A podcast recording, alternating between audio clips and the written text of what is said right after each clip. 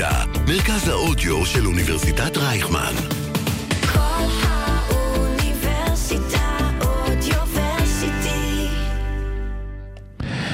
בחירות אה, מועד ה' הגיעו, ואיתם באנו החמוצים. כמו שעם הקיץ באות המדוזות, החום והלחות, ככה חמוצים מגיעים.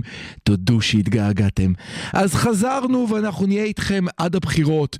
נתחיל בלסכם את הממשלה היוצאת, ננסה להבין למה היא נפלה, ובסוף נגיד לכם למה להתכונן בשבוע הבא. החמוצים, פעם חמישית, חזרנו. החמוצים, המערכת הפוליטית על ספת הפסיכולוג, עם הפרופסור בועז בן דוד והפרופסור גלעד הירשברגר. שלום גלעד, מה שלומך? שלום בועז, אני, אני מוכרח אה, להתוודות על משהו לפני שמתחילים. קדימה, וידוי. אני לא רגיל להגיד את זה, אבל אה, אשכרה התגעגעתי אליך. או, חברים, מה יהיה לא נעים? לא, לא תשמעו אותי אומר את זה יותר מדי פעמים, אבל אחרי הפסקה ארוכה כל כך של החמוצים, כן. אה, באמת, אה, לא היינו באולפן הזה המון זמן. ועכשיו אנחנו באולפן חדש והם מוקלטים למי שרוצה לעקוב אחרינו, גם זאת אפשרות. אנחנו ביום החדש שלנו 106.2 FM, יום א' ב-10 בבוקר, אנחנו בכל האוניברסיטה, הרדיו החדש של אוניברסיטת רייכמן, החלפנו את השם, החליפנו... אה, ואנחנו כל שבוע נהיה איתכם וננסה לתת ניתוח פסיכולוגי על מערכת הבחירות מועד ה'. קיבלנו צו 8 וחזרנו, אנחנו מקבלים צו 8 מאז בחירות מועד א' וחוזרים. איתי פרופסור גלעד הירשברגר, פסיכולוג, יפה מאוד. הדיקציה השתפרה. פסיכולוג אה, חברתי פוליטי, ואני בועז בן דוד, פסיכולוג קוגניטיבי, ואני אקרא לעצמי פעיל פוליטי, כך שנוכל להבדיל בינינו. אה, ואנחנו נתחיל בלנסות להבין מה היה בממשלה הזאת. בואו נעשה סיכום שנה לפני שנדבר על נפילתה. קדימה גלעד. טוב, מאוד קשה לסכם את השנה הזאת, אבל אה, אולי אני אתחיל מאיזשהו אה, רקע תיאורטי פסיכולוגי. או, וואו. שזה לא יהיה סתם אה, דיבורים על, כן, עוד, עוד דיבורים על הממשלה שנפלה. קדימה. אז אחד הדברים שאני חוקר וטוען כבר הרבה זמן, זה שגיוון אידיאולוגי הוא מאוד חשוב. נכון. זאת אומרת שבניגוד לאיך שאנחנו מרגישים הרבה פעמים, שאנחנו נורא צודקים והצד השני נורא טועה, ושאנחנו צריכים בעצם אה, להחריב, להשמיד ולמגר את אלה שחושבים אחרת מאיתנו, מה שהמחקר שלי מתחיל להראות, אני מאוד מתחיל כי זה באמת אה, מחקר בתחילת אה, הדרך, כן. מה שאנחנו מתחילים להראות זה שחברה חזקה יותר ויש לה יותר יכולות ויותר כוח, יותר אפשרות לשמור על עצמה וגם אה, אה, אה, להגיב להזדמנויות, כאשר יש בה איזשהו תמהיל כזה או אחר של אידיאולוגיות שונות, של שמאל ושל ימין. ואז קמה הממשלה הזאת, והנה אפשר להגיד שזה ה-case test של, אה, של התיאוריה, נכון? אולי אפילו עוד, עוד מילה אחת מחול, למרות שיודעי החן של התוכנית שמעו לא מעט על התיאוריה, אבל מה שמעניין בה זה שבעוד שאנחנו מעדיפים תמיד לגור ליד אנשים שנראים כמונו, מדברים כמונו, חושבים כמונו, אנחנו רוצים שבוועד ההורים של הילדים שלנו בבית ספר יהיו אנשים שחושבים כמונו, שהמורים ידברו כמונו. אתה אומר כן, אבל דווקא לגיוון יש יתרון אם אני רוצה להתמודד גם עם הזדמנויות וגם עם איומים. נכון, ורק כדי uh, להבין על מה מדובר, אני ככה בעיננת של, אני אגיד בכמה מילים. הרמתי לך להנחתה בדיוק בשביל נכון, זה. נכון. Uh, אז מה שהמחקר מראה, זה שישנם הבדלים מאוד משמעותיים בתפיסת איומים בין ימין ושמאל פוליטי. Mm-hmm. מה שהמחקר uh, בעבר uh, די הראה זה שימנים תופסים איומים בעוד ששמאלנים uh, חפים מכל קשר לאיום, אבל זה לא נכון. כן, אני מרשה לעצמי לומר את זה עכשיו בצורה די נחרצת. מה, ש, מה שמוצאים זה שימנים ושמאלנים תופסים איומים בצורה שונה. זאת אומרת שישנם איומים מסוימים, בדרך כלל איומים אה, פיזיים, אה, לוקאליים, כן, מקומיים, mm-hmm. שהימין אה, מזהה אותם יותר, וכאן גם יש לציין שהוא מזהה אותם במדויק. הספרות מלאה בתיאורים על זה שהימין היסטרי mm-hmm. ותופס איומים שלא קיימים, זה לא נכון, הוא דווקא די מדויק בתפיסת איומים, mm-hmm. פיזיים ומקומיים. לעומת זאת, השמאל יותר טוב בזיהוי של איומים שהם רחוקים יותר, שאפשר להגדיר אותם כסימבולים או זהותיים, mm-hmm. זאת אומרת שהם לא מאיימים על הקיום הפיזי, אבל מאיימים על צביון הקבוצה, ואיומים שהם יותר גלובליים. ואפשר לראות ביטוי של זה אפילו בשנים האחרונות, כן? אז השמאלנים אה, יהיו כאלה שיהיו מודאגים יותר מקורונה בדרך כלל, וחוץ מבישראל, ישראל היא יוצאת דופן כאן. זהו, אבל דווקא כן. קור... קורונה זה דוגמה מצוינת. זאת אומרת, בדרך כלל אתה מדבר על איום כמשהו שיקרה בעוד 100 שנה, איכות הסביבה, מתי זה יהרוג את הילדים שלי. קורונה הורגת את סבתא היום. זאת אומרת, יש כאן משהו מעניין. כן, אבל uh, בגלל שזה איום שמתפתח לאט, mm-hmm. ובתחילת הדרך נראה mm-hmm. לא משמעותי, אז, אז ברוב העולם, חוץ מבישראל, השמאל הוא זה שמזהה ומודאג מזה mm-hmm. יותר. כאן היה איזשהו היפוך בגלל המצב הפוליטי המיוחד. כן, וכבר דיברנו על זה לא מעט. והשמאל uh, יותר ער למה שאני קורא לו האיום הסימבולי-זהותי, זאת mm-hmm. אומרת, על האפשרות שישראל לא תהיה בעתיד מדינה יהודית ודמוקרטית, יאבד את מרכיבי הצביון שלה. Mm-hmm. ואז, אם אנחנו נצא מתוך הנחה, וכאן זה לא משנה מה העמדה הפוליטית שלנו, נצא מתוך הנחה שכל האיומים האלה קיימים ברמה כזו או אחרת, ואפשר okay. אוקיי. להתווכח על מה יותר חשוב ומה פחות, אז צריך אנשים שיזהו את כולם. ומכיוון שצד אחד פוליטי mm-hmm. מזהה יותר טוב איום אחד, כן. וצד שני איום אחר, אז כדאי שיהיה לנו איזשהו תמהיל של ימין ושמאל. אתה גם תמיד אומר שצד אחד גם יודע לזהות הזדמנויות מסוג נכון. אחד, וצד שני הזדמנויות מסוג שני, זאת אומרת, אתה רוצה... לא, דווקא, אתה... דווקא לא? בהזדמנויות יש יתרון לשמאל. אוקיי, אז אתה רוצה... זאת אומרת, הימין, הימין אה, הוא, המושג אה, אה, קונסרבטיזם, mm-hmm. כן? כן? הוא אה, של קיבעון, של אה, שמרנות, של... עכשיו, יש בזה משהו מאוד חשוב, קבוצה, כדי להתקיים, צריכה שיהיה לה איזשהו אחיזה בעבר. היא צריכה להיות אה, נטועה באיזשהו עבר ולשמור על חלק מהדברים שהיו בעבר, אבל זה לפעמים מפריע לזהות דברים עתידיים. אז קיבלת בממשלה הזאת את כל מה שאתה רוצה. או, או, שר בדיוק. הבריאות ואיכות הסביבה ניתן לשמאלנים, אה, שר, שר הביטחון ניתן אה, לימנים, זאת אומרת. יש לנו כאן איזשהו... נכון. עכשיו, כאן יש שני תרחישים שאפשר היה אה, לחשוב עליהם מראש על ממשלה כזאת. תרחיש אחד, התרחיש האופטימי, הוא באמת ממשלה שמנצלת את היתרונות של כל אחד מהצדדים ומגיעה לתפקוד כן. שהוא מאוד אה, גבוה. אה, scenario שני הוא של ניטרול הדדי, זאת אומרת שכל אחד מושך לכיוון אחר והעסק אה, מתפרק, אבל בעצם מה שקרה כאן זה אפשרות שלישית, לא קרה אף אחד משתי האפשרויות האלה. מה ש... תסביר, למה אפשרות שלישית? מה שבעצם אה, קרה פה, mm-hmm. אה, אה, בעיניי זה קודם כל הרבה מאוד פוליטיקה קטנה שנכנסה לתוך הסיפור. אה, ו... יש פוליטיקה אחרת? אני לא מבין, זה הוויכוח הקבוע שלנו. מעבר לאידיאולוגיות ולכל ה... יש רק פוליטיקה נכון, קטנה. אז הפוליטיקה הקטנה היא זו ששיחקה את המשחק אוקיי. העיקרי פה, ותכף נדבר על מה קרה שם אוקיי, בפוליטיקה הקטנה. אה, ודבר שני, וכאן הוויכוח הנצחי בינינו לגבי הממשלה הזאת, זה שאני חושב שצד אחד אה, אה, התפרק לגמרי מנכסיו, התנער לגמרי מהאג'נדה שלו, צד כן. שני הוא זה שהוביל את, כן. העסק, ואז בכל מקרה לא זכינו ליתרונות של שני הצדדים. זאת אומרת, אם הממשלה הזאת קמה על ההבטחה שהיא לא תהיה לא ימין ולא שמאל, כן. היא תהיה ממשלה שמצד אחד לא אה, תבנה בהתנחלויות, ומצד שני לא תיזום תהליך מדיני, אז זה לא מה שקרה. כן, היא כן משכה לכיוון מסוים, וזה גרם לטלטלה פוליטית לא קטנה. בשתי המחנות הפוליטיים למעשה, mm-hmm. כן, גם בימין וגם בשמאל. טוב, בשני אני, המחנות, כן. אני אגיד משהו קטן, אני חושב שהממשלה אמ, הזאת, אני, אני חושב יהיו לה מספר יעדים אחרים, ואתה, אני תכף, אתה תריב איתי. יעד הראשון שלה היה אה, להרגיל את האנשים בבית שיכול להיות ראש ממשלה שהוא לא נתניהו. שיש כזאת אפשרות בכלל. בכלל מותר לשים את זה על השולחן. ואני חושב שזה קרה, ושהשמיים לא ייפלו, ושלא יכבשו את הארץ גדודי uh, עז א-דין אל-קסאם.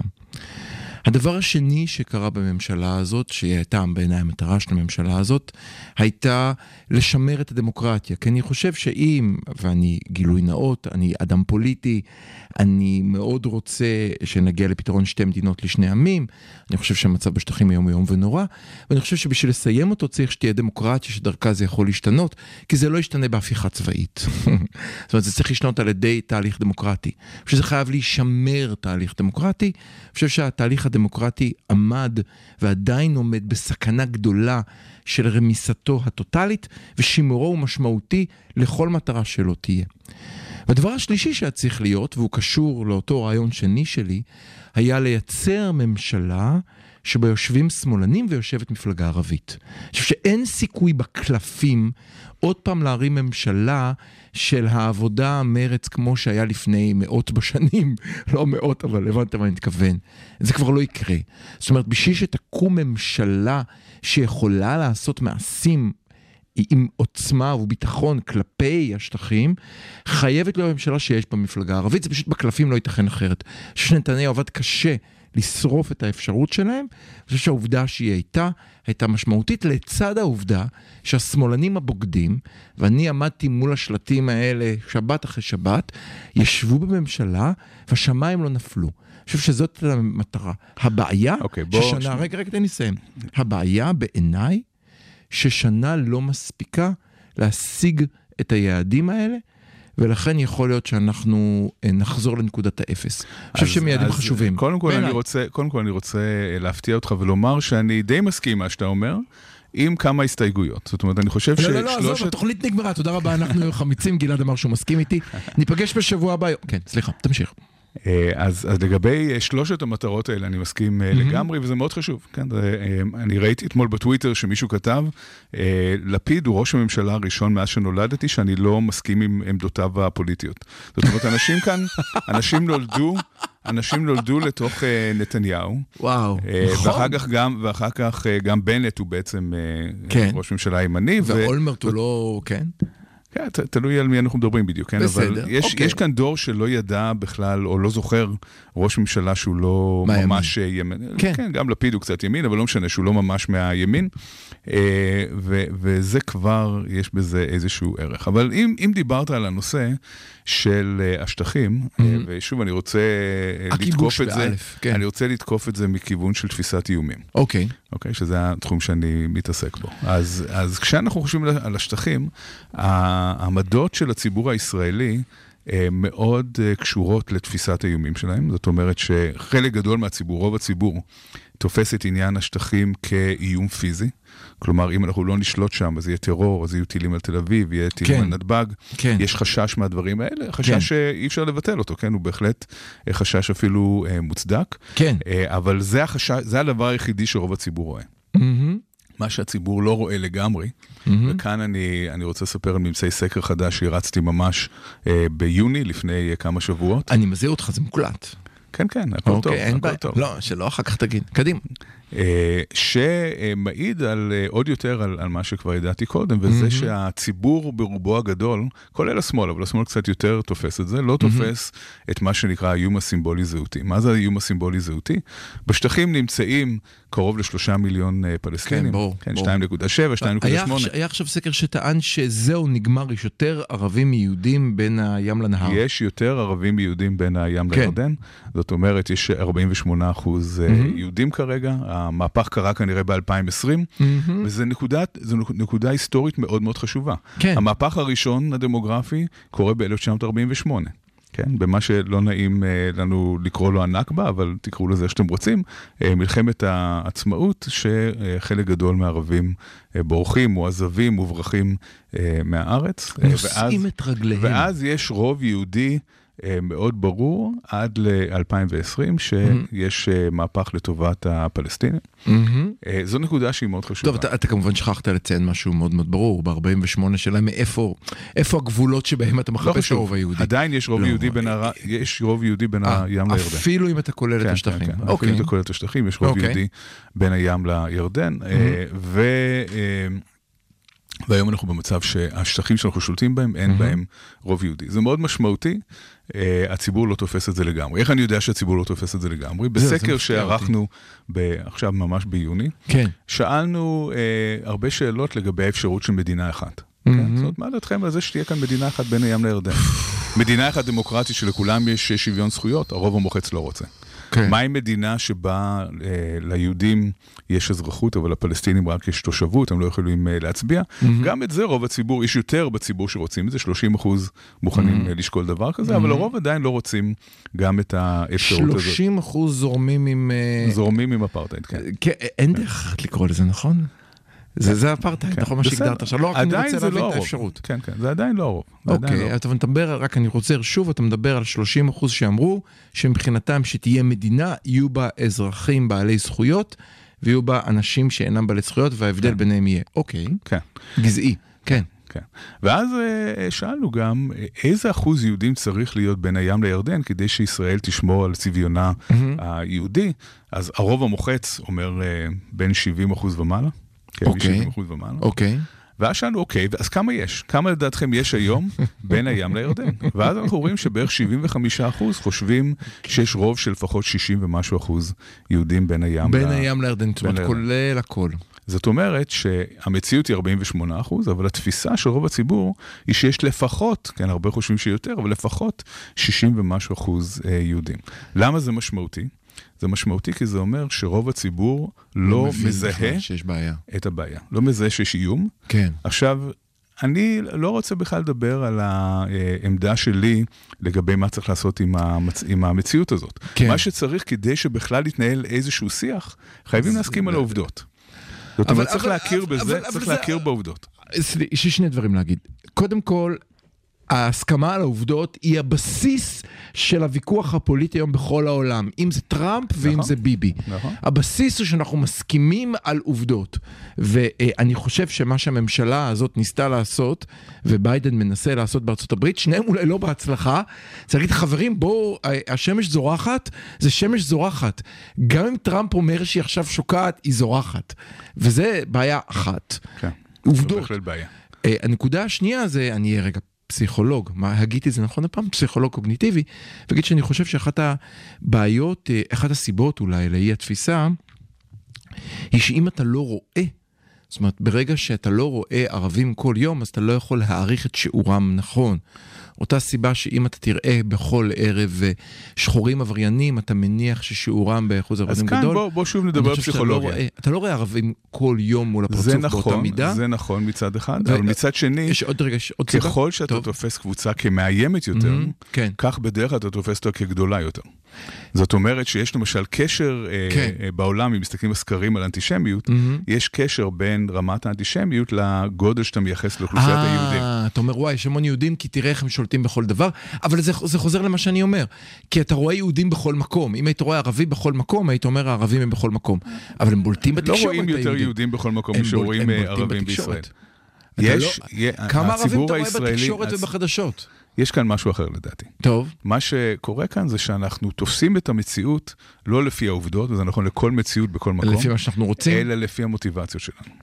מכיוון שיש לנו מוטיבציה אה, להרגיש שאנחנו חזקים, ולהרגיש שאנחנו שולטים, ולהרגיש שהמצב הוא בשליטה שלנו, ולא אה, לעמוד מול הדילמה הזאת של אה, מה לעשות עם המציאות הלא נוחה הזאת, אז אנחנו מסדרים את המציאות לפי מה שנוח לנו. אני איתך, אבל אז זה קצת מפריע לי, עם למה אני מפחד כל כך מערבים, הם כל כך מעט. אני חושב שאתה צודק, לא, אבל... הם, אף אחד לא חושב שמעט.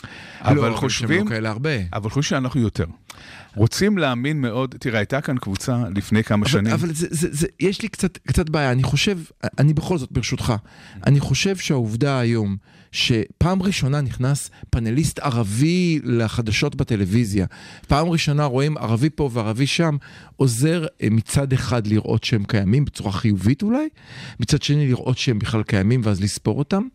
והבעיה השנייה, אני חושב, עם כל המספר הזה, זה התפיסה של כולם שעזה היא כבר לא בעסק.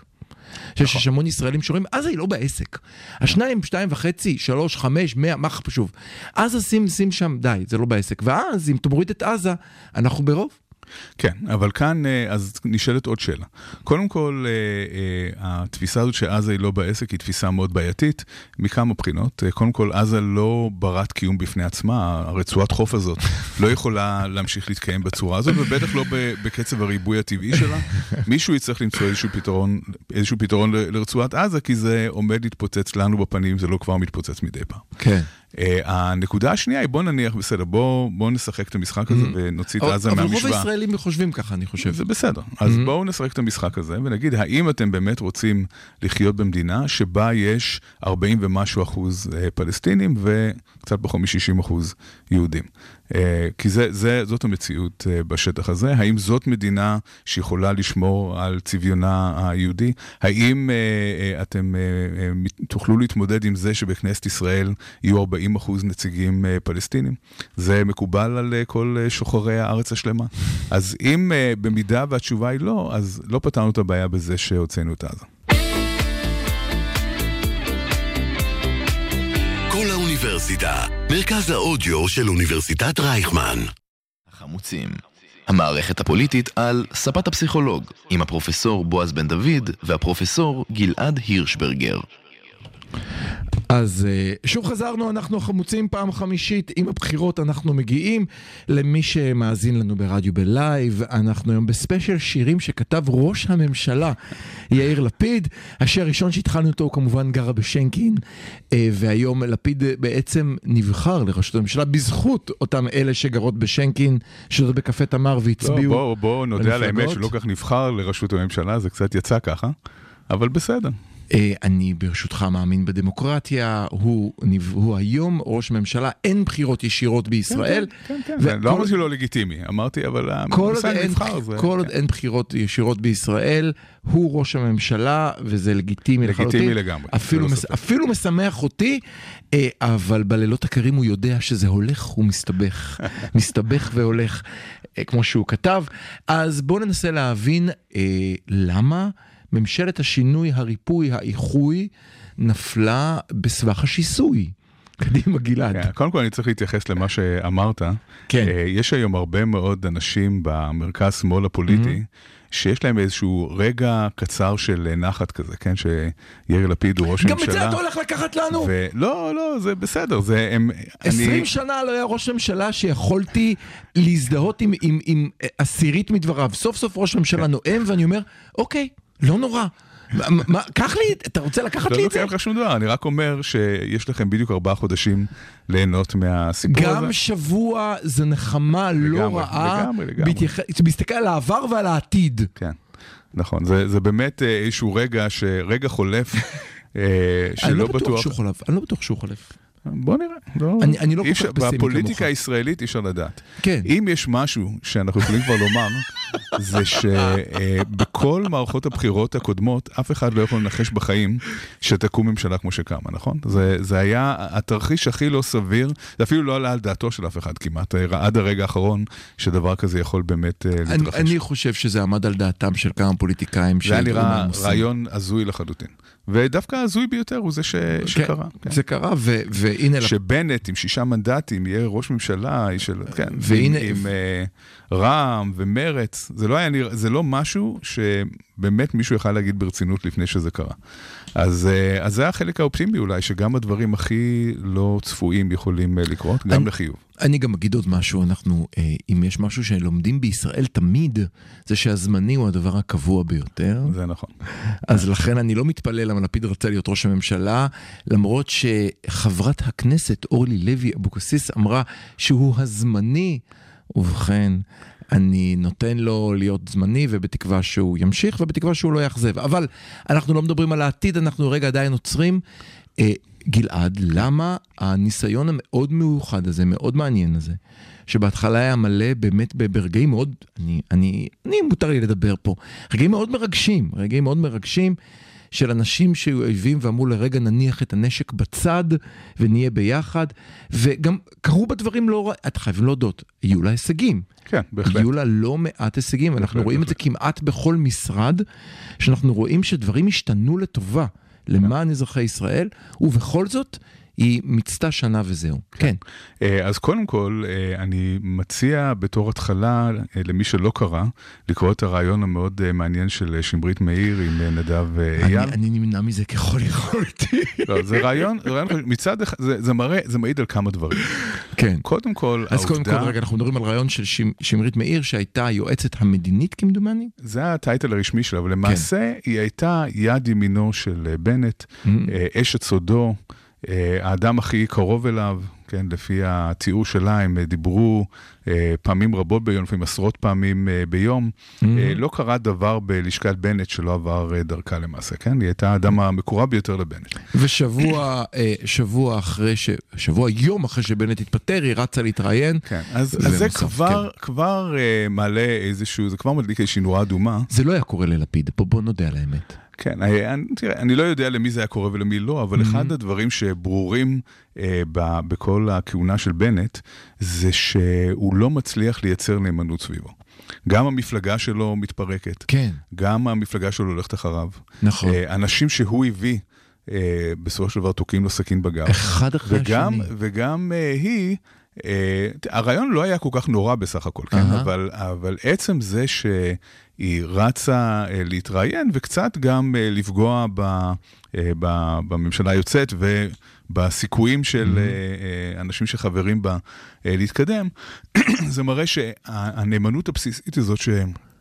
רובנו מרגישים, כן. כשאנחנו עובדים עם מישהו אחר, לא הייתה קיימת שם. כן, והשאלה היא, מה, מה קרה שם ש... איך זה קרה? שלא הצליחו לייצר איזושהי נאמנות בסיסית. לא, אבל באמת, אני, אני, אני חושב על זה רגע, אם תסתכל שנייה אחת על, על מפלגות דומות, אפילו בוא ניקח את מפלגת העבודה שיש בה כן בחירות. עדיין כל חברי הכנסת, עד הנורבגית האחרונה, הולכים בקו ישר אחרי היושבת ראש, גם כאשר היא עשתה דברים שאני חושב שמוטב היה, לא היו מביאים לביקורת בשביל לתקן אותה, הם הולכים ישר. תראה, היא אומרת שם משהו בריאיון, אצל משתמשת באיזושהי מטאפורה, כן, שאני חושב שהיא מסבירה הרבה מאוד ממה שקרה. תסביר. אם מתמקדים בבנט עצמו. כן, כן, כן, בואו נלך על בנט. היא אמרה, אני חושב שהיא אמרה משהו כמו העוגה לא התאימה לתבנית. העוגה לא התאימה לתבנית. למה היא מתכוונת? כן. היא מתכוונת לזה שבסופו של דבר בנט רץ במפלגה שהיא מאוד מאוד ימנית. ימינה כן. היא מפלגה מאוד ימנית. אני יכול כן. גם להגיד שבסקרים שאנחנו עשינו אה, ב- במערכות הבחירות הקודמות, אנחנו יודעים שמצביעי ימינה הם אולטרה ימנים, הם הרבה יותר ימנים מהליכוד בכל פרמטר.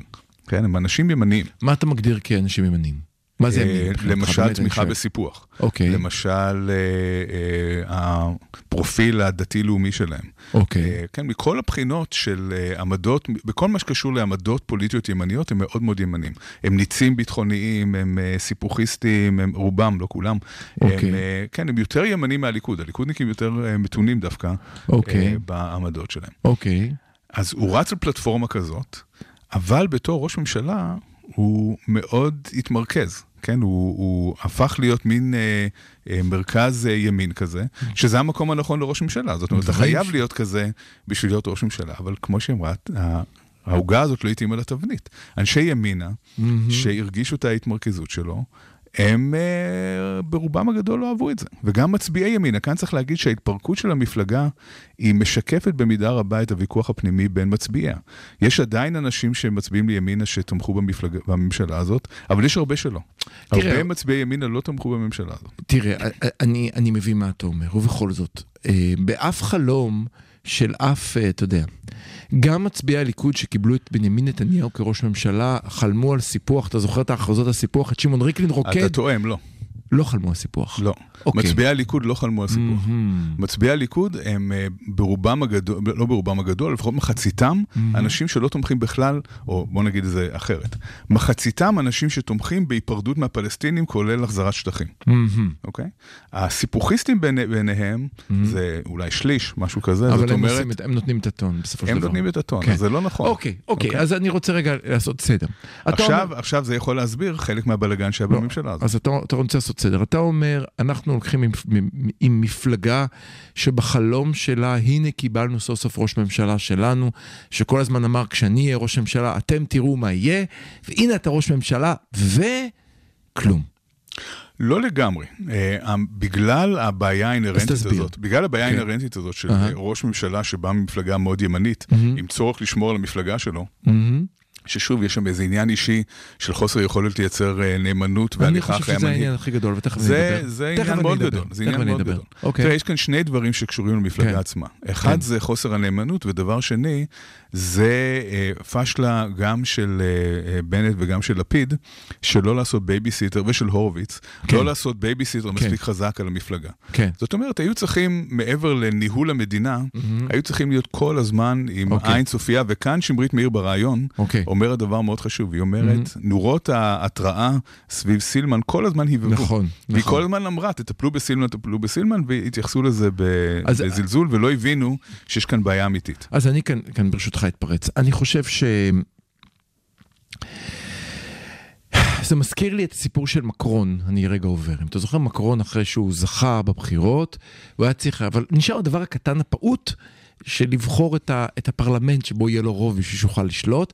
אז הוא החליט שהוא יוצא בדיוק בשבועיים האלה לסבב באירופה, לפגישות עם נשיאים ושועי עולם, והוא יפתור את בעיית אוקראינה אחת ולתמיד.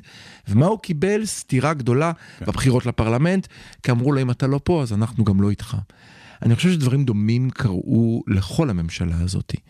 חוסר ההבנה שבסופו של דבר בשלטון פרלמנטרי כמו שיש בישראל, חייבים כל הזמן לתחזק מחברי הכנסת עד, אני מצטער על המטאפורה, עד יושב ראש הסניף כן, בקריית כאן, אונו כאן וברעננה. צריך לשים את הכותרת הנכונה על. העניין הזה. טוב. יש כאן כשל מנהיגותי. זאת אומרת, זה דבר שהוא מאוד רלוונטי לשאלה של יכולת לנהל את המדינה.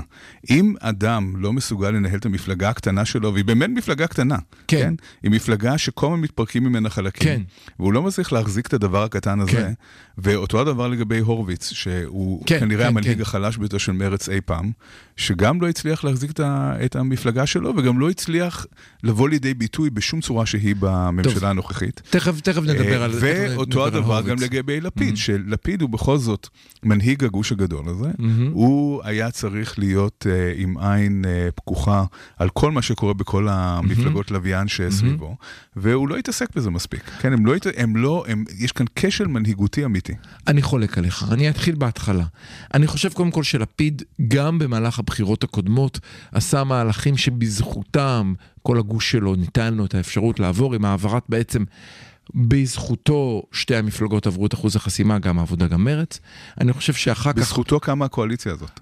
צריך, איפה שמגיע לו קרדיט, מגיע לו קרדיט, ללא ספק. שתיים, בזכותו קמה הקואליציה, לגמרי בזכותו קמה כן. הקואליציה. כן, כן, הוא, והוא הוא עם- לגמרי המנצח על התזמורת הזאת, ללא ספק. עם ויתורים מדהימים, כן. שהוא יכול היה לעשות, בגלל שהוא שולט במפלגה שלו עד תום. נכון. לכן הוא יכול... אצל לפיד דברים כאלה לא קורים. עד הדקה ה-99, אם אתה זוכר, לוותר למרב מיכאלי על תפקיד בוועדה לבחירת שופטים, שתהיה בה חברת הכנסת אפרת רייטן, בשביל שתהיה... אוקיי? כי הוביל. זה אחד.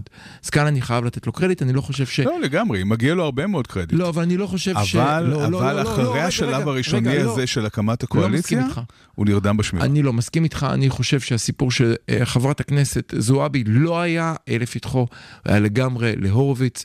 הורוביץ שגה פעמיים, פעם אחת הוא שגה כשהוא הכניס אותה כשריון שלו, שזו הייתה שגיאה איומה, זה לא מתאים לרוח של מרץ, מרץ היא מפלגה שבה הפריימריז מחזיקים את הח"כים נאמנים, מחזיקים את הח"כים הורוביץ עובדים. שגה שהוא בכלל לקח שתיים. את אה, יושב אה, ראש התנועה, שהוא לקח את התפקיד הזה. שתיים, זה תפקיד שלא מתאים לו. שתיים, הוא הוא, שגה... הוא חבר כנסת מאוד חשוב, הוא, הוא אני- פעיל אני- אה, אני ב- אסיים בהרבה לדבר. דברים שהם חשובים, אבל הוא נכשל לגמרי בתור יושב ראש מרץ, ובכלל מרץ הפכה להיות מפלגה שונה.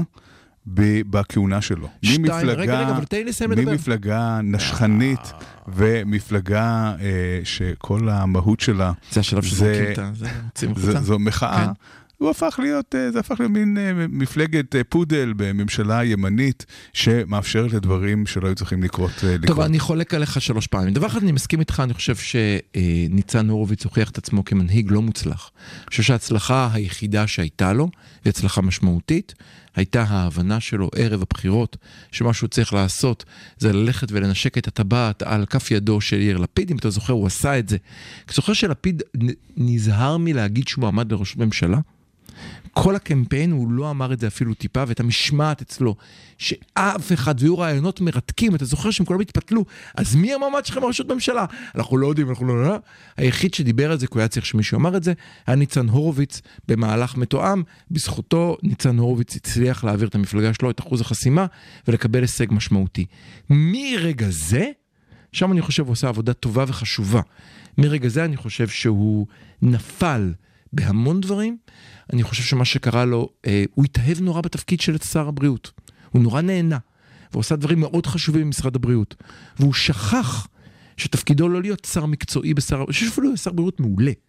במיוחד לאור, אם תחשוב כל מי שהיה לפניו. אחרי ליצמן זה לא קשה. אבל גם לא אחרי ליצמן, גם לא אחרי ליצמן, ועמיתינו בתחום בריאות הנפש יכולים להעיד על המעשים שהוא עשה, לגמרי. וגם בנושא להט"ב. אבל הוא התאהב לחלוטין בלהיות שר מקצועי מעולה, והוא שכח שהוא צריך להיות גם... הוא שכח יותר מזה. הוא שכח שהוא הוא צריך להיות יושב ראש מפלגה, ושיש למפלגה הזאת סל ערכים הוא שכח יותר. גדול. הוא שכח יותר מזה. יש סל, תן לי לסיים, אני נתתי לך. יש סל ערכים גדול, והוא שכח אותו. וחברי הכנסת שלו הם אלה שהיו צריכים לשאת את סל הערכים. בכך שבכל שישי, אף אחד לא נשא כלום. אני לא מסכים ש... איתך. מה שקרה בממשלה הזאת, זה שמרצ שכחה את התפקיד ההיסטורי החשוב שלה. והתפקיד ההיסטורי החשוב שלה הוא אחד. וכאן אני, אני מוכרח להגיד שאני אה, אה, בן אדם של אישו אחד. כן, יש נושא קיומי אחד בוער במדינת ישראל. אבל אתה כמו והוא- מצביעי בנט, אתה אומר, איך יכול להיות יום, איך יכול להיות שלא יצאתם מהשטחים שבוע אחרי שאתה, אתה שר הבריאות, איך לא יצאתם לא. מהשטחים מחר? זה מן לא הסתם מה שאני אומר. אתה דמגוג, זה לא מה שאני אני אומר. לא דמגוג. אתה דמגוג, כי לא אמרתי את זה. מה שאני, אומר. מה שאני אומר, נו. זה שהדבר החשוב ביותר במדינת ישראל, הוא לא אם ביבי יהיה ראש ממשלה או לא, זה לא חשוב. ביבי אה, היום יהיה ראש ממשלה, מחר הוא לא יהיה, מנהיגים מתחלפים, מפלגות מתחלפות. הדברים האלה הם דברים שהם 13 שנה פחות, לא מתחלף, שהם אוקיי. פחות חשובים. בסדר, אתה יודע, הביולוגיה גם עושה את שלה. אין, אה, אין כזאת משמעות גדולה לשם שנמצא אני לא. במשרד ראש ממשלה. יש דבר, לא יש משמעות, איתך. יש משמעות, אבל יש משהו חשוב מזה. כן. הדבר החשוב הוא צעדים שיש להם השלכות ארוכות טווח על המציאות הישראלית.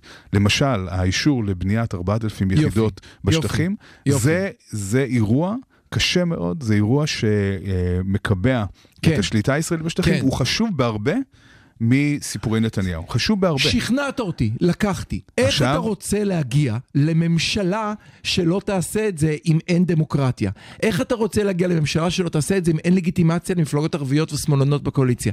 איך אתה רוצה להגיע לשם? אני לגמרי בעד זה שיהיו מפלגות שמאלניות וערביות אם- בקואליציה, אם- אבל אם הסיבה, אחת מבקש, הסיבות, הייתה נופלת לפני אחת חצי שנה, הסיבות, ביבי היה ראש ממשלה, והיינו אחת חוזרים לשם. הסיבות שהממשלה הזאת נפלה, כן. זה בגלל שחברי כנסת ערבים, כמו כן, זועבי, כן. אומרים, אנחנו עם זה לא נשלים, אנחנו, היד, אנחנו לא נחתום על אה, שום בנייה בשטחים ועל שום דבר שיש לו משמעות פר, פרמננטית לגבי הסכסוך הישראלי-פלסטיני, וכאן הממשלה הזאת גם לא עמדה בתנאי הקמתה. התנאים של ההקמה של הממשלה הזאת היו שלא, שהיא תהיה ממשלת מרכז, לא ימין ולא שמאל, כן. לא יבנו בשטחים כן. ולא יהיה כן. תהליך מדיני. כן. השמאל ויתר.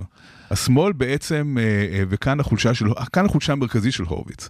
כן, אולי ניהל מערכת הבריאות בצורה טובה, אבל אנחנו לא צריכים מישהו כזה כרגע. מה שאנחנו צריכים זה מישהו שיילחם על הדברים החשובים, והוא הזניח את הדברים החשובים. בהכל אני מרצ מסכים התפרקה איתך. מערכ- מערכיה לחלוטין. בהכל אתה גם- צודק. גם העבודה וגם מרצ. בהכל אתה צודק. קודם כל זה, זהו, זה מעניין שדיברת עד עכשיו רק על מרץ, כאילו מפלגת העבודה אוקיי. היא גנץ העב- החדש. אבל שנייה, מפלגת שנייה. העבודה היא קצת גנץ חדש, כן? מפלגת העבודה מנסה אה, להקים את מפא"י מחדש. הייתה מתה להיות גנץ החדש, תסתכל על חברי הכנסת שלה ונדבר על זה מחר. עם, עם מראענה, נעמה לזימי ו- ואמילי מואטי, אתה, אתה גנץ החדש, עשה לי טובה. באמת, הן יכולות להשתלב ברשימת מרץ והפוך. אבל זאת, אני חושב שאתה מפספס את הנקודה המרכזית. היה כישלון מנהיגותי, גם של אה, או, אה, זה מה שאמרתי. הורוביץ.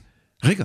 אמרתי את זה מההתחלה, כן. גם של הורוביץ וגם לצערי הרב של מנהיגת מפלגת העבודה, שאני מודה שאני קיוויתי מאוד, קיוויתי מאוד שהיא תפתיע אותי לטובה ואני אוכל לראות ממנה באמת את מה שהיא מדברת על להיות אכזבה גדולה. נורא חוץ קיוויתי. מ- חוץ מלסרבל את השפה שלנו, היא לא מה שאתה אומר. נורא קיוויתי ונורא האמנתי שיש לה את היכולת לעשות באמת משהו, והיא לא עשתה ולא הוא עשה. אבל, אבל, אני חושב שהייתה כאן משמעות אדירה לא להביא להפלת הממשלה מצד שמאל. היה צריך, צריכה להיות מנהיגות חכמה שמסוגלת להביא לשינוי בלי להפיל. אותה יכולת שנקראת פוליטיקה, של לדרוש בלי למתוח את הקו יותר מדי. של פה לבקש ופה לוותר, של לדעת איפה מותר לוותר ואיפה אי אפשר לוותר. נכון.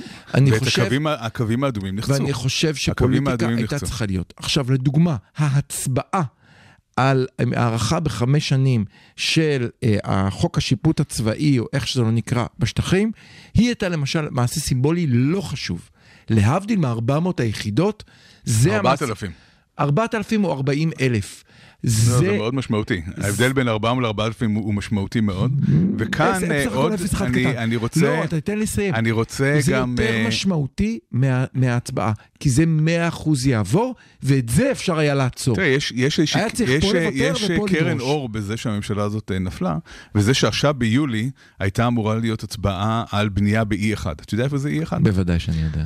E1, בנייה ב-E1 היא תמיד הייתה מאוד שנויה במחלוקת. אה, למעשה, היא מבטלת את היכולת אה, להקים אה, אי פעם בעתיד מדינה מהמם. פלסטינית, נכון. בגלל שהיא לא מאפשרת מעבר נכון, נכון. אה, אה, ב- ב- בין החלק הצפוני למרות והדרומי של שאחרי המדינה. שראינו קואליציה כזאת, אני כבר מאמין שאנשים חכמים מסוגלים לפתור הכל, אבל בסדר. זה נכון, לא, הכל אפשר לפתור, אבל זה פשוט כן. הופך את זה להרבה יותר מסובך גם- גם- וקשה. גם את סיפור זאת אריאל יום אומרת אחד נצטרך זאת לפתור. אומרת אוקיי. שהסיפור, אריאל זה לא כזה סיפור גדול בתכלס.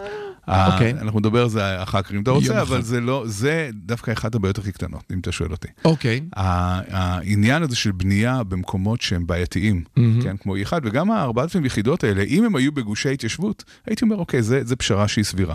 אבל חלק גדול מהבנייה היא ב- בהתנחלויות מרוחקות, ב- כן, יש הכשרת מאח- מאחזים, יש כל מיני דברים שהופכים את היכולת אחר כך אה, להיפרד מהפלסטינים למאוד מאוד אה, קשה, וזה שמרץ ועבודה, ואפילו גנץ, שאני יודע שלא מעוניין בדברים האלה, חתומים על העניין הזה, זה מאוד מאוד בעייתי. יש פשרות שלא עושים, יש דברים שצריך לעמוד עליהם ו, אה, ויש ערכים שצריך לשמר.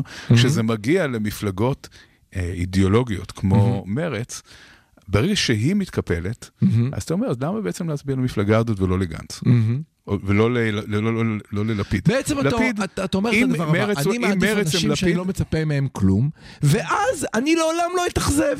יש בזה משהו. זה, אבל נכון. זה, זאת בדיוק הבעיה. אם הייתה כאן, איזה, אם היה כאן מחנה שמאל עם קצת, אסור להגיד את זה ברדיו, מחנה שמאל עם גב זקוף, הנה נזהרתי מלהגיד משהו אחר, מחנה שמאל עם גב זקוף, הוא לא היה אומר, אוקיי, גמרנו, אין יותר מרץ, אין עבודה, בואו כולנו נתפקד לליכוד. לא, הוא היה אומר, הייתה כאן פשלה מנהיגותית, נחליף את המנהיג ונמשיך כי אנחנו מאמינים במה שאנחנו עושים ואנחנו תומכים בדרך. מה לפיד יכול לעשות שיאכזב אותך? כלום. מה ביבי יכול לעשות שהוא יאכזב את מצביעיו? במקרה שלו, באמת שום דבר. הבן שלו יכול למכור ביד שתיים מתנות שקיבל כן, ראש בוא- הממשלה, בוא צריך וזה לתסריט- לא מאכזב אחד. בוא אני צריך לתסריט כן. אחר ממה שהיה, ו- ורע"מ הם דוגמה לאיך אפשר לעשות כן. את זה. כן? אה, אחרי המהומות בירושלים, נדמה לי זה היה, רע"מ בעצם אה, אה, פרשה כאילו מהקואליציה, כן, אה, כן, לקחה כן. הפוגה, כן, כן. והפגינה שריר. כן, אמרה, גם אנחנו... גנץ עשה את זה, אם אתה זוכר, בגלל הפנסיות. כן, אבל זה נכון. זה בגלל הפנסיות, כן? זה זה על דבר קטן. לא, זה לא מרץ- קטן, מרץ בשבילו זה היה הכי מהותי. מרץ ועבודה היו צריכים להגיד, תקשיבו, אם זה לא ישר לפרוש, לא צריך לפרוש, כן. אבל לעשות שריר, לבוא ולהגיד, קורה אם זה לא? מקובל, זה לא מקובל. אתה יודע מה היה קורה אם יעשו שריר? אני אגיד לך בדיוק מה קורה.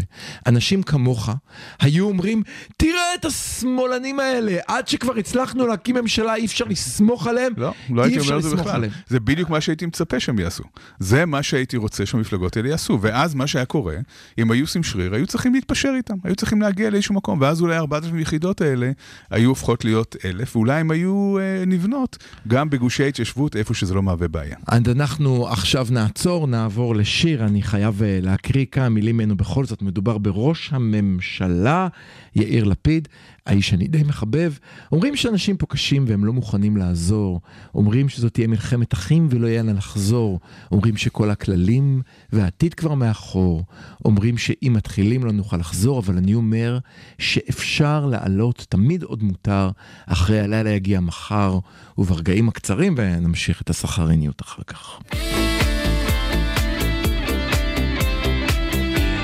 האוניברסיטה, מרכז האודיו של אוניברסיטת רייכמן. החמוצים. המערכת הפוליטית על ספת הפסיכולוג, עם הפרופסור בועז בן דוד והפרופסור גלעד הירשברגר. אז תודה שחזרתם אלינו, אנחנו עכשיו בחלק השלישי והאחרון של החמוצים, פרק הראשון של העונה החמישית. אולי העונה האחרונה, או שנחזור שוב לבחירות מועד ו' אם יהיה. אני חייב להקריא את השיר הזה. אה, מתחת לבית בשתיים בלילה שומעים פתאום צרחות, נעמה אומרת לי לא, אל תרד, אל תהיה גיבור, אבל למי תצלצלו אם באמת צריך לעזור, אני רץ קדימה. תעשה משהו, אני אומר בשקט לראש הממשלה, כך כתב יאיר לפיד המשורר, תעשה משהו, כי צריך לעצור את הנפילה. הוא ממשיך ואומר, אני לא חרדי, לא ערבי, לא משהו מיוחד, וכך הלאה וכך הלאה. יאיר לפיד בעצם, האיש שמכוון אל הקונצנזוס, מצליח לכבוש את תפקיד ראש הממשלה, הזמני לנצח כמובן. אה, אנחנו עכשיו בחלק אה, שהוספנו לנו, מה צפוי או למה לחכות בשבוע הבא, ומשהו קטן מעניין שהיה בשבוע שעבר, אז גלעד, הכדור אצלך. כן, קודם כל אני אתחיל ואומר שאנחנו שומעים הרבה דברי לעג בשבועות האחרונים על זה שעיתונאי ואיש בידור הופך להיות אה, ראש ממשלת אה, ישראל, וכאן אה, צריך לציין שלמשל הגיבור הגדול של אוקראינה, כן, זלנסקי. היה, זלנסקי כן. התחיל כבדרן בטלוויזיה, צ'רצ'יל היה עיתונאי, ז'בוטינסקי היה עיתונאי, הרצל היה עיתונאי. אה, דווקא יש רקורד לא רע לא, של העניין הזה. יש כאן גם כשל לוגי אינהרנטי. אומרים, אבל, אבל איך יכול להיות ראש ממשלה בן אדם שלא היה ראש ממשלה קודם? כאילו, יושב ראש האופוזיציה בגין נהיה ראש ממשלה. איך הוא נהיה ראש ממשלה אם קודם כל מה שהוא עושה זה יושב ראש האופוזיציה? כי זה הרעיון יש של יש החלפת שלטון. לוגי אה, כלשהו. אוקיי, כן. ודווקא, לפיד כן היה שרים שונים ומשונים, כך שזה באמת לא נקודה. טוב, בוא, אבל בוא אוקיי. באמת נדבר קצת על העתיד, נכון? כן. נדבר על אה, מה, אנחנו. צריכים להסתכל. מה יקרה בשבוע הבא, גלעד? כן, אני לא נביא, אבל אני כן. כן, כן אה, רוצה לציין כמה דברים. קודם כל, אנחנו במצב מאוד מיוחד שיש ראש ממשלה שהכוח שלו הוא מאוד מאוד מוגבל. נכון. היכולת שלו לעשות דברים אה, היא נכון. מוגבלת, אה, אין לו כנסת שעומדת מאחוריו, אה, הוא זמני בכל מקרה, זאת אומרת, הוא צריך אולי להיזהר בחלק מהדברים ש- שהוא עושה, ויש לו מרחב תמרון מסוים, זאת אומרת, כן. לא כל דבר צריך לעבור דרך הכנסת, אבל מרחב כן. התמרון הזה מוגבל יחסית. אה, זה, זה, זאת נקודה אחת. אז מה, מה לפיד יכול לעשות עם הארבעה חודשים האלה שיש לו? אם אני הייתי צריך אה, להמליץ לו לעשות משהו, כן. זה להיפגש עם כמה שיותר מנהיגים בעולם, אה, להתחבק, ללחוץ ידיים, אתה יודע לקבל שהוא עושה את זה דברי... בשבוע הבא. לקבל, השבוע הוא עושה כן, את זה. כן, זה מאוד חשוב, כן. כי בעצם אה, אחד, ה- הכוח הגדול של לפיד זה היכולות הבין-אישיות שלו, ובמיוחד אה, האהבה שרוכשים לו בעולם. אני חושב שבעולם מאוד היו רוצים לראות אותו ממשיך בתפקיד, בכל העולם המערבי. כן. ואין ספק שהם ישתפו פעולה עם זה. זאת אומרת, כן. אם הוא, גם העולם המערבי, גם אה, החברים החדשים שלנו במפרץ, אם אה, נראה הרבה לח- לחיצות ידיים וחיבוקים, זה יכול לעזור באמת לקבע את הרושם של, שלפיד הוא מדינאי, שהוא אדם שמייצג את ישראל בצורה כן. טובה. אה, זה אחד הדברים ה- ה- העיקריים שהוא יכול לעשות. רוז גרדן קמפיין לימדו אותי שצריך לקרוא לזה, נכון? כן, אבל כאן, אבל יש כאן גם אה, אה, נקודת חולשה מאוד משמעותית כן. שצריך לתת עליה את הדעת, ויכול להיות שמה שראינו אתמול עם המל"טים שהופלו אה, אה, מעל אסדת כריש, כן. שמעת את הסיפור כן, הזה? כן. אה, יכול להיות שזה איזושהי סנונית שערה. אה, וכאן יכולים להיות כמה דברים. קודם כן. כל, בגלל שמדובר בראש ממשלה זמני, אה, יש סיכוי שכל מיני ארגונים שונים שסביבנו ירצו לאתגר את לאתגר אה, אותו, ישראל עם העניין הזה. ולראות מה התגובה תהיה. כן, לראות מה, מה היכולת של ישראל בעצם בתוך המצב הפוליטי המורכב הזה.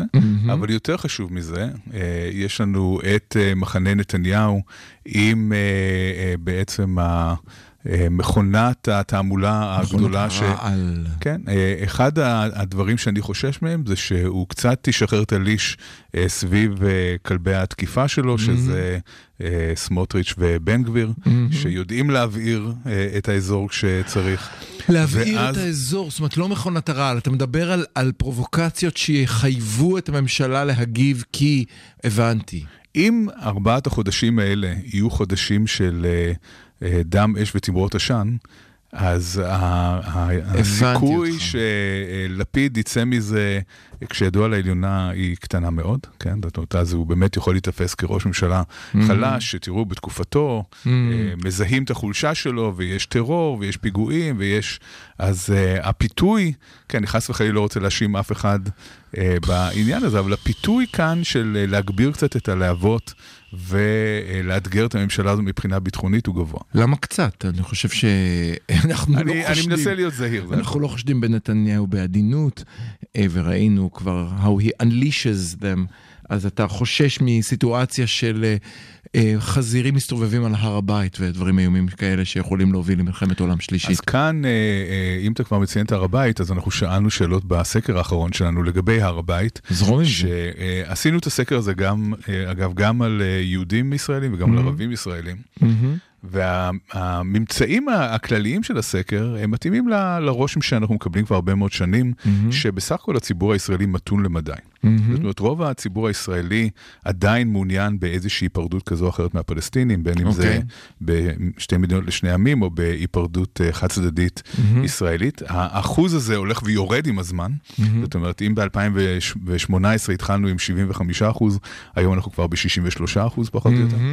אז יש כאן ירידה משמעותית, אה, אבל אה, כשזה מגיע להר הבית, אנחנו רואים משהו אחר. כשבודקים את התשובות של ישראלים לגבי uh, הר הבית, מה שמוצאים זה שהציבור הישראלי די מיליטנטי לגבי הר הבית. הציבור הישראלי, אתה לא מדבר על, על, על הכותל המערבי, אתה מדבר על הר הבית עצמו. הר הבית, הר הבית. הר הבית. האם uh, צריך לאפשר ליהודים להתפעל בהר הבית? כן. כן, רוב היהודים אומרים כן. האם צריך להקים בית כנסת בהר הבית? אחוז מאוד גבוה אומר כן. האם... uh, יש לך את זה ביותר מדכא? האם כי אנחנו יודעים הרי צריך שהר הבית לאפשר... הוא קונצנזוס בצד השני מוחלט. נכון. האם לאפשר את המשך השליטה המוסלמית בהר הבית כפי שהייתה? לא. זאת אומרת שיש רוב יהודי מאוד ברור שמעוניין בשינוי הסטטוס קוו בהר הבית. הרוב היהודי הזה, אני מרשה לעצמי לומר, לא מבין את ההשלכות המאוד מאוד דרמטיות של כל שינוי במצב אה, בהר הבית, ואת זה רואים בסקרים גם על ערביי ישראל, אבל אני בטוח שגם אם- היינו שואלים את הפלסטינים, היינו רואים את זה יותר, ולא רק את הפלסטינים, כל מוסלמי שהוא למעשה. כן. כאן אני, אני אה, אזכיר את עמוס עוז. שאמר פעם שהמזל בסכסוך הישראלי-פלסטיני זה שהוא עדיין לא סכסוך דתי, אה, והוא לא סכסוך על הר הבית. כן. כרגע יש לנו מריבה עם כמה מיליוני כן, ערבים. כן. אבל אם אנחנו אה, נתעסק בעניין של הר הבית, כן. הסכסוך הזה יהיה בינינו לבין מיליארד 200 מיליון מוסלמים. כי הר הבית זה סיפור אה, רציני, ו- ושינוי הסטטוס קוו יכול אה, לגרום לשינויים שאנחנו לא מסוגלים אפילו להעריך אותם. אני, אני מסכים איתך, אני כאן אה, חי... אני אצטט ספר אחר, השלישי של ישי שריד, אם אתה זוכר, ששם ישראל משנה את יעדו של הר הבית, וזה נגמר כמובן בחורבן מוחלט של המדינה, אחרי שהמדינה הפכה להיות מדינה דתית תיאוקרטית. אני אגיד משהו אחד בדקה שיש לי על משהו אה, מעניין שהיה בשבועיים האחרונים. איירה גלאס, שהוא ה... ה הפודקאסטר הטוב בעולם, מספר הסיפורים הטוב ביקום, אה, איש שמחזיק את This American Life, הפודקאסט המצליח ביותר, עטור הפרסים, לה לה לה, הגיע לארץ לראשונה, היה בהרצאה מרתקת. על החמוצים הוא שמע? לא, אבל אני ניסיתי לדבר, אבל לא הצלחתי, ניסיתי להרים את היד, יחד עם אתגר קרת, הם דיברו שעה וחצי. באולם היו הרבה מאוד אושיות תקשורת, לא רק אני, בעצם חצי מהאולם היו אנשי תקשורת, זה היה מעניין. והוא דיבר על כך שבשביל סיפור, הוא אמר אפילו כשאותנו רצינו לדבר על סיפור הפליטים מסוריה, בסוף מה שחסר זה לדבר על בן אדם שאתה יכול להבין אותו, אתה יכול להכיר אותו, אתה יכול להזדהות איתו, לספר עליו סיפור על האיש, גם אם הסיפור זה בסופו של דבר על איך הוא רדף במחנה הפליטים ביוון, אחרי החזירי הבר שעוברים בלילה והפריעו לו לקחת את הילד שלו בן חמש לעשות פיפי באמצע הלילה, והנה סיפרתי סיפור שלם, ואתה כבר יודע משהו על בן אדם. למה אני נדבק בזה? כי אני חושב שיאיר לפיד יש לו עכשיו ארבעה חודשים לספר לנו סיפור. בארבעה חודשים האלה הוא צריך לשכנע כמה שיותר אנשים מי הוא יאיר לפיד ולמה, כמו שהוא אמר בשיר שלו, כשהוא, את מי אני אעיר באמצע הלילה, מה אני יכול לסמוך, האם אפשר לישון בשקט? יאיר לפיד צריך להתמודד עם כל מה שהיה מולו אני, ולספר לנו אני סיפור אגיד כזה. אפילו יותר מזה. ליאיר לפיד יש אתגר מאוד רציני של לשבור את תקרת הזכוכית של עצמו.